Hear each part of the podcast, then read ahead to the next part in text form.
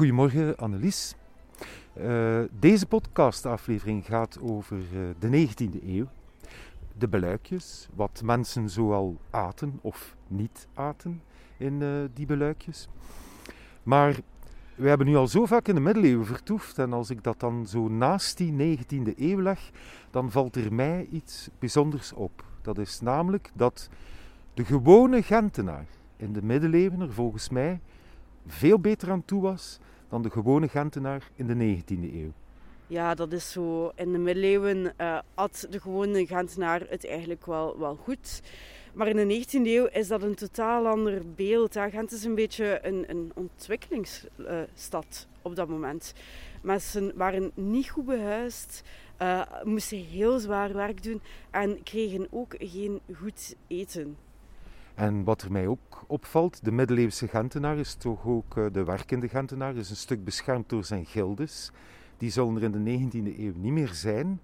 En ja, voelt toch wel een zekere uitbuiting van het uh, proletariaat, van de arbeider. Ja, dat is nog uh, zacht uitgedrukt. Hè? Dat, het, is, het is helemaal zo dat die 19e-eeuwse Gentse textielarbeider volledig onbeschermd was. Volledig overgeleverd aan de willekeur van een fabrieksbaas.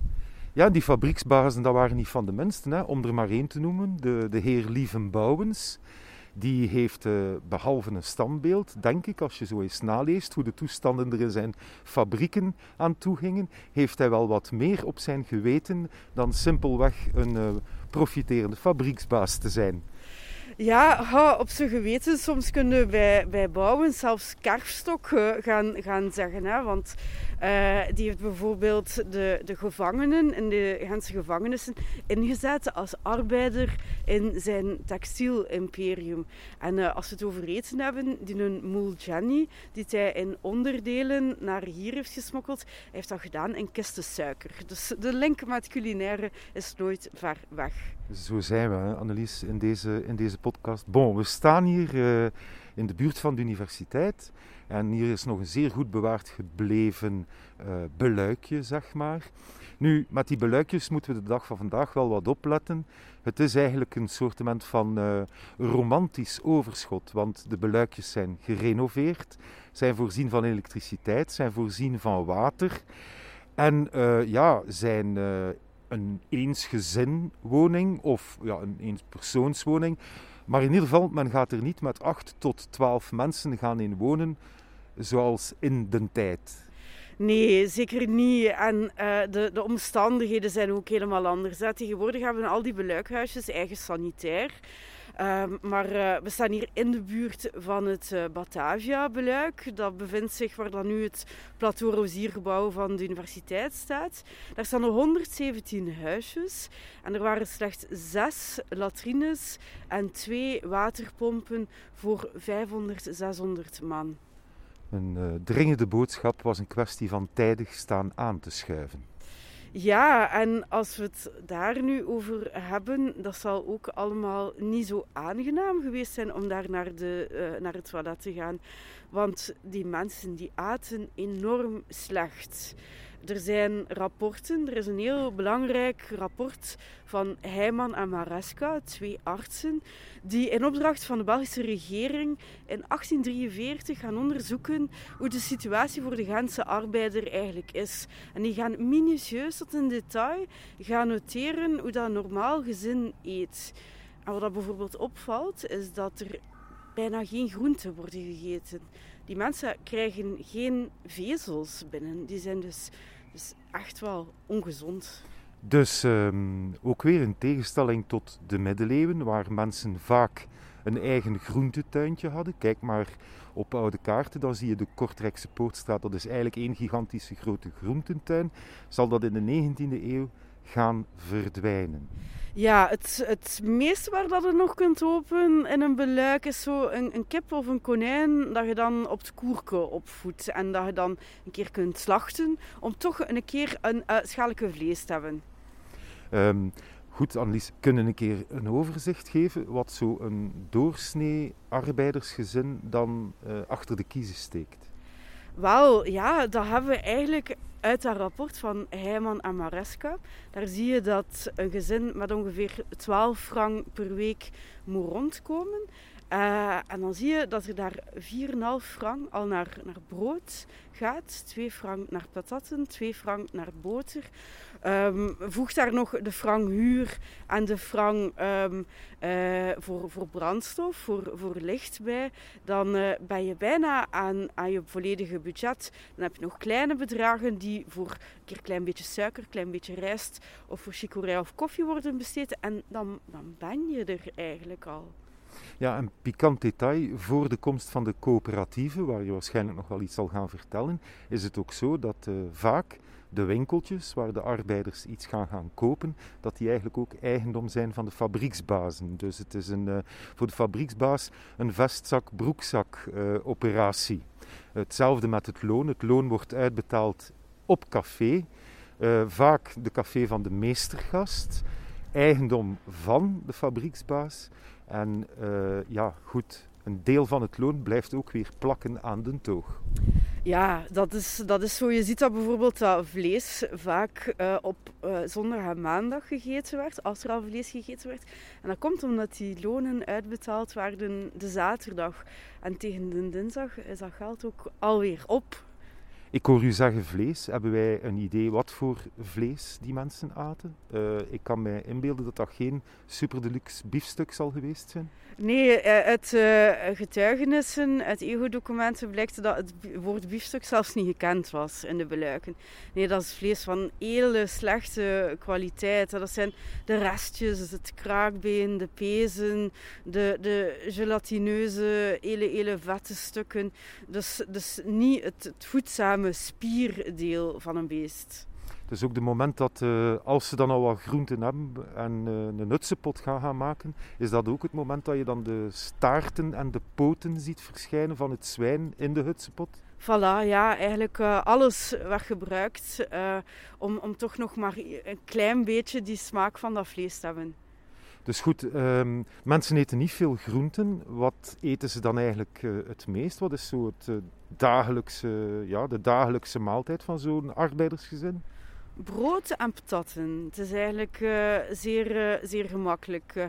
Um, soms hebben we zo een hint van hoe dat er uh, daar recepten mee opgebouwd worden. Dat het zo'n soort een aardappelstampot met een beetje groenten is. Of dat, een, dat patatjes zijn met een azijnsaus. Dat vind ik heel vreemd. Maar ik kan me voorstellen dat je met die azijn toch een klein beetje smaak in, in je eten hebt.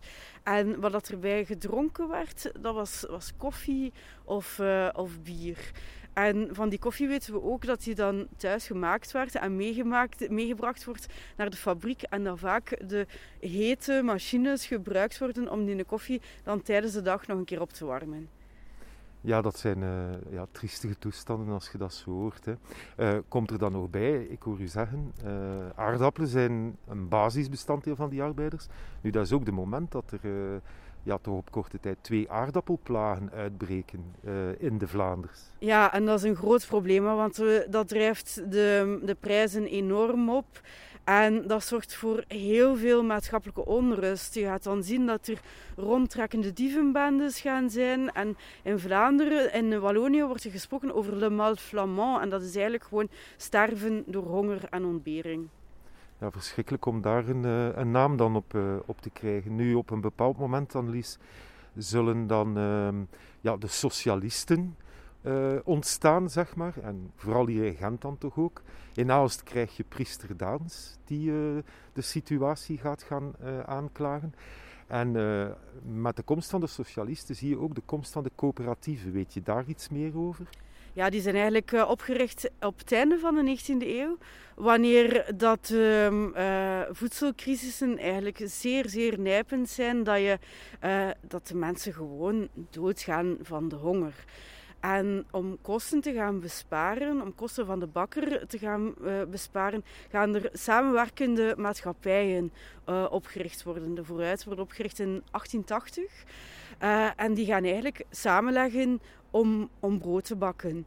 En de vooruit is daar zeer succesvol in. Hè. Op een gegeven moment hebben die een uh, industriële bakkerij aan de Nieuwe Vaart hebben die verschillende gebouwen, hebben die apotheken die tot op de dag van vandaag nog bestaan. En uh, hun grootste project is eigenlijk het, het, feestlokaal vooruit in de Sint-Pieters-Nieuwstraat, dat dan uh, in 1913 geopend is. En waar dat je een, een, uh, ja, een, een, samenspel hebt van men wil in de basisbehoeften van de mensen voorzien, want daar is, daar is een winkel. Eerst das Fressen en dan die moraal? En dan die moraal, want, want uh, nog altijd boven de scène uh, in de theaterzaal staat er kunst veredeld geschreven. Ja. Goed, dat zal een, een heel belangrijk moment geweest zijn in het, in het Gentse arbeidersmilieu en de komst van die coöperatieven. Betaalbaar brood, ook betaalbare kledij, betaalbaar brandstof. Hè. Uh, je, je ziet dat. Maar um, er komt ook een periode, um, ik wil het uh, eventjes aansnijden, uh, wat vroeger, zo rond, rond tussen 1840 en 1860, begint men dan in de stad toch na te denken over, um, ja, laat maar zeggen, renovatie van die stad. En dat zal uiteindelijk eindigen in het plan Zollikofer de Vigne, het Houseman-project, waarbij men een groot deel van die citeetjes gaat gaan afbreken. Ja, dat klopt. Maar ik denk dat jij er eigenlijk meer over weet dan ik. Dus uh, ja. Ja, het mag, ik mag nu ook een keer. Uh, ik, vind, ik vind het eigenlijk wel leuk. Dank u, Annelies. Wel, het is zo natuurlijk, um, zoals Annelies uh, daarnet al zei, door de slechte woonomstandigheden, de slechte sanitaire omstandigheden en het armtierige eten breken er heel wat ziektes uit. de cholera, de tyfus, en uiteindelijk kan het stadsbestuur, en, maar ook het, zeg maar het federale Belgische Koninkrijk, kan niet, kan niet achterblijven. En er zal dus ook een onderzoek gaan zijn. En men wil dus de steden gaan vermoderniseren. dat gebeurt onder premier Malou. En in Gent betekent dat dat heel wat van de citéetjes, de veergreppes, de waterstraatjes, zullen worden afgebroken ter verbeteringen van de samenleving. Eén klein probleem natuurlijk is dat die arbeiders weg moeten uit hun huisjes. En uh, goh, een direct alternatief wordt er ook niet, uh, wordt niet direct uh, gevonden. Dus die gaan dan een beetje moeten wachten op kwaliteitsvolle woningen die nog zullen gebouwd worden fantastisch gebouw uit die tijd is bijvoorbeeld wel het Van Eyck zwembad, die dus een publiek bad is, want, zoals jij daarnet ook al zei, uh, water is aanwezig via de pomp, maar ja, een bad nemen, zich, zich wassen, iets wat zo belangrijk is in tijden van ziektes. Hè. Kijk maar, coronatijd, handen wassen, hè, handen wassen, blijven handen wassen. Um, dus de komst van zo'n publieke baden uh, is nog iets dat wij terugzien in Gent in de Van Eyck. En dat was dus echt wel ter verbetering van het leven. Nu zou je gaan denken, ja, die arbeiders zijn dan tevreden dat dat allemaal gebeurt. Wat denk je, Annelies? Ja, ik denk dat, dat je toch heel veel uh, moet doen om mensen echt tevreden te maken. Dat dat meer gaat, uh, dieper gaat dan over de wat esthetische ingrepen. Dus um, ik zie dat toch nog niet in de 19e eeuw. Mensen zijn kwaad. De mensen zijn kwaad als ze uit citeetje moeten. Dat is iets dat wij de dag van vandaag niet zouden begrijpen. Met ons uh, 21ste eeuws uh, aanpakken van hup, iets moet verbeterd worden, we breken het af, we bouwen het volledig nieuw op, volgens nieuwe concepten, noem maar op. De mensen waren uh, heel boos. Ik zal op het einde van onze podcast um, een keer iets brengen over zo'n waterstraatje die, die afgebroken wordt. Nu, goed Annelies, wat ik mij nog afvroeg je krijgt dus ook verenigingsleven die ontstaat. En als ik denk Vlaanderen, Gent, verenigingsleven, dan denk ik aan soupers. Heb je daar iets van teruggevonden? Een riante souper werd dat soms georganiseerd, maar ik zal maar zeggen, met frietjes en stoverij of zo? Dat, dat weet ik eigenlijk niet. Ik moet het antwoord daarop schuldig blijven, Noël. Ik stel u die vraag omdat ik weet dat jij natuurlijk wel iets weet over soupers binnen de betere kringen. Is het niet zo dat er uh, van de universiteit, en het is vandaag, we nemen deze podcast op op Dies Natalis, hè, de geboorte van onze universiteit, is het niet zo dat er een uh, minuutje bewaard gebleven is? Ja, dat klopt. We hebben het, uh, het menu van de, de stichting van de universiteit, het stichtingsfeest uit 1817. En dat is natuurlijk, ja, daar, daar staat er al wat, wat beter vlees op het menu. Natuurlijk. En de wijn vloeide ook rijkelijk. Hè. We hebben de drankbonnetjes van Henri Pirenne nog in het universitaire archief zitten.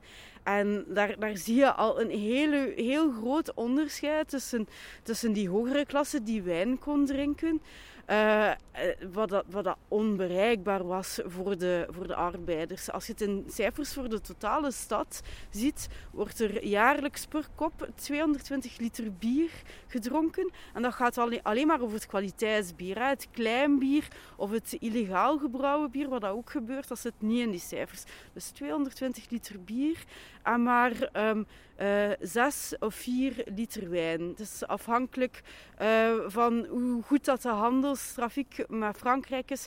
Um, maar uh, ja, het, het, het, verschil is, is immens. Is het juist als ik denk dat het verschil nog groter was dan in de eeuwen daarvoor?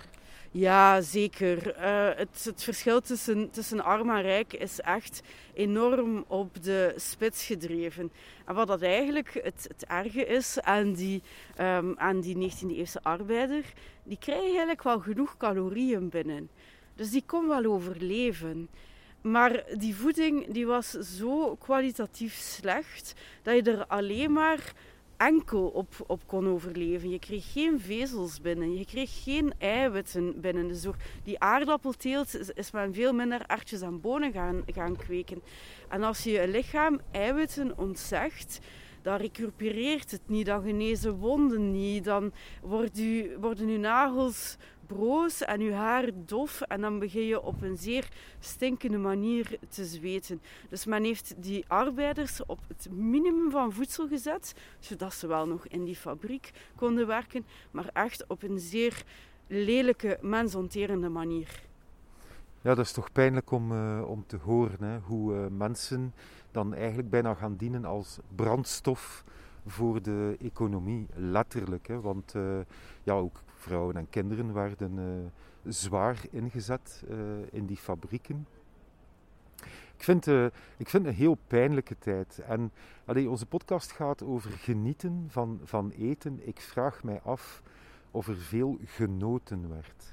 Ik vrees daar eigenlijk voor. Dat zou ook, denk ik, zeer oncorrect zijn om er nu een verhaal, een romantisch verhaal in te zien.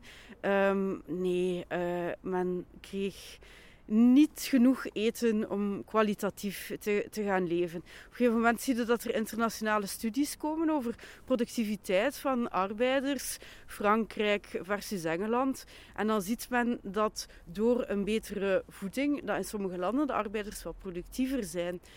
Maar in die rapporten wordt er niet gesproken over menselijkheid of over solidariteit of over, over levenskwaliteit. Dus, dus het is een, een zeer harde wereld en het is eigenlijk nog niet zo lang geleden. Nee, wat ik me afvroeg, Annelies, hoe is dat kunnen gebeuren? Was er een aanleiding toe dat dat plotseling zo kon gaan veranderen van die relatief welgestelde middeleeuwer naar die, die toch ja, echt wel in armoede levende Gentenaar. Nu, ik weet in uw voorbereiding, heb je daar iets geschreven dat mij enorm getriggerd heeft, dat octrooirecht, daar was iets mee.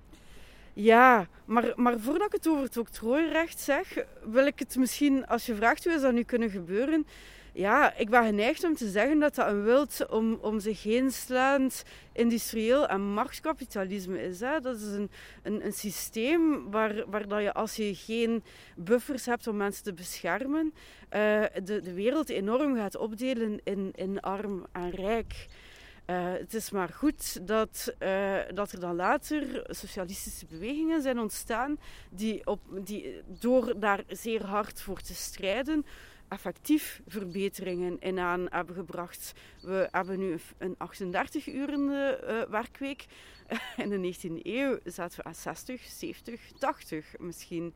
En zeker geen congé payé. Zeker niet, zeker niet. Maar uh, om nu terug te komen op dat octrooirecht, daar zitten eigenlijk met, met uh, het gewrongene van een soort middeleeuwse stad en een industrieel systeem. Dus dat octrooirecht, dat hield in dat alles van goederen dat binnen de stad komt of buiten de stad gaat, op het moment dat de stadspoort passeert, moet er daar belasting op betaald worden.